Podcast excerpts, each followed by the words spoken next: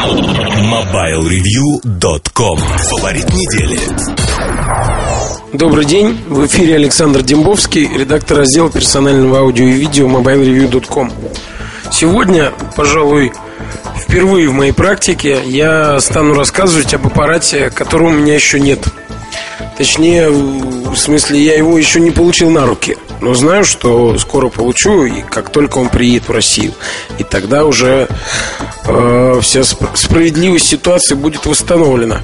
Вот. Э, не секрет, что обычно в подкастах я рассказываю как раз о тех аппаратах, которые уже э, с которыми успел произвести первое знакомство, но сейчас э, случай действительно исключительный, ну, на мой взгляд, по крайней мере.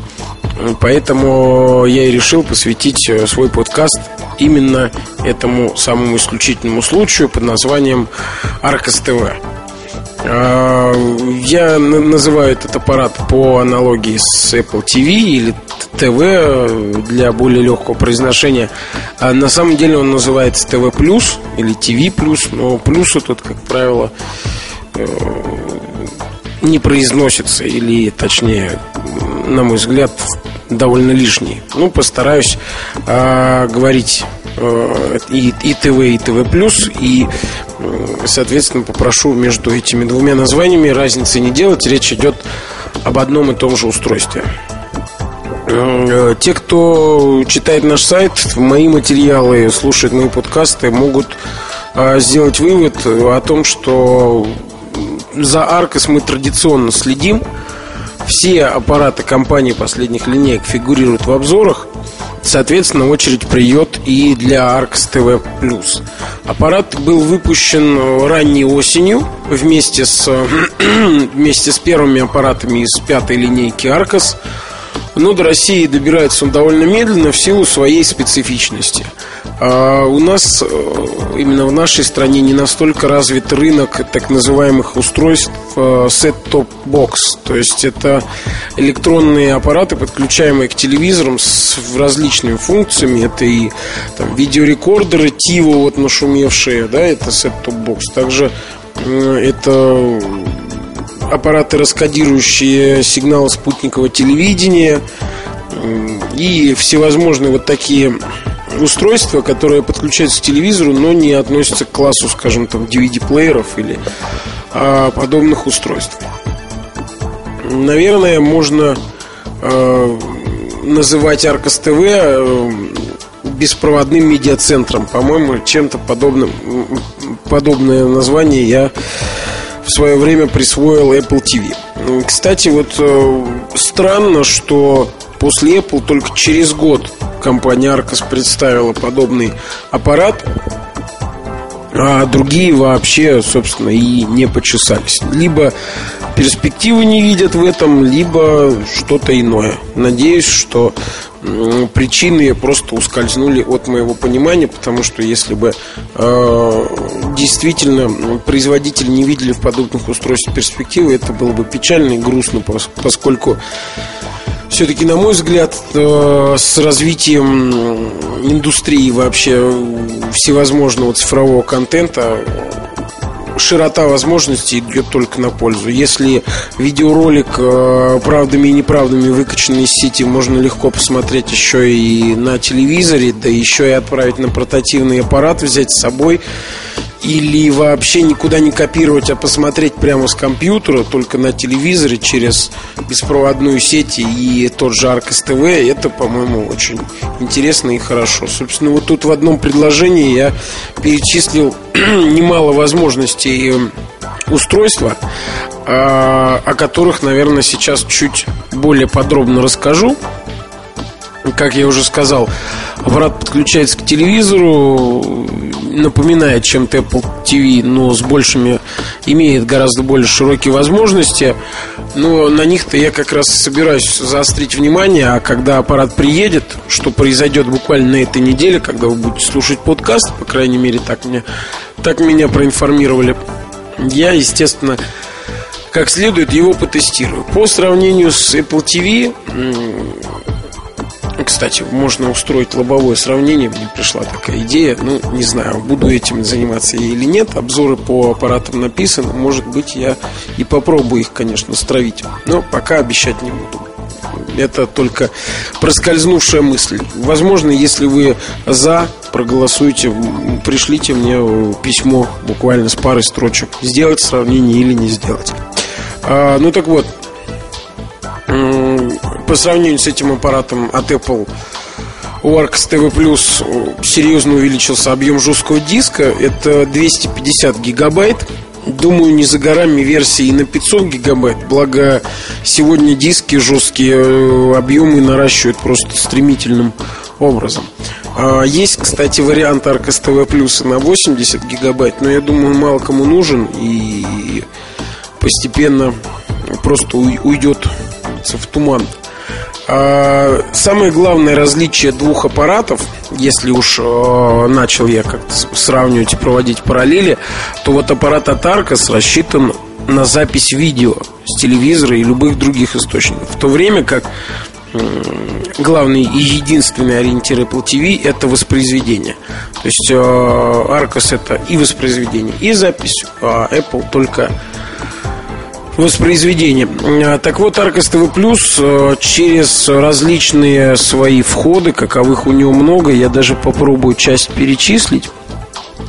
Ну, там USB 2.0, USB хост это не считается, Wi-Fi, стерео аудио вход, э, видео, значит, композитный S-видео RGB компонентный, Ethernet, стереоаналоговый выход из PDIF цифровой, еще и композитные с видео GB э, видео выхода, а также HDMI. В общем, очень много всего. Это, как нетрудно догадаться, я зачитывал список сайта компании. Может быть, э, ну, нет причин ему не доверять, поскольку э, Arcos TV Plus уже давно продается и в финальной своей ритейл-версии. Так что, наверное, все правильно. А то, как как раз входы де- действуют в реальной жизни, это как раз уже после того, как аппарат приедет. так вот, помимо записи, еще одна полезная функция стриминг с персонального компьютера. То есть, э, подключив путем беспроводной сети Arcos TV и персональный компьютер, э, можно будет с Arcos TV прямо через телевизор просматривать содержимое жесткого диска и открывать файлы с компьютера, например, смотреть фильмы или фото, не передавая их на, э, на само устройство на ARX TV. Но здесь у меня возникают определенные возможности, э, сомнения, поскольку Apple TV все-таки он пошустрее работает с э, беспроводной сетью, а поддерживает э, а Arcos TV поддерживает только 54 мегабита, 802.11g формат э, Wi-Fi. Но с другой стороны, уже когда я сейчас об этом начал вспоминать, то вспомнил же, что с, со старенького ноутбука Apple TV запросто вытягивает ролики. Так что я думаю, 54 мегабит хватит запросто на на работу с видео, не говоря уже о фото и музыке. Тем более, что это как раз еще дополнительные э, возможности Arcos TV+. То есть фото, музыка, фильмы, все это можно как хранить на диске аппарата, так и смотреть с персонального компьютера.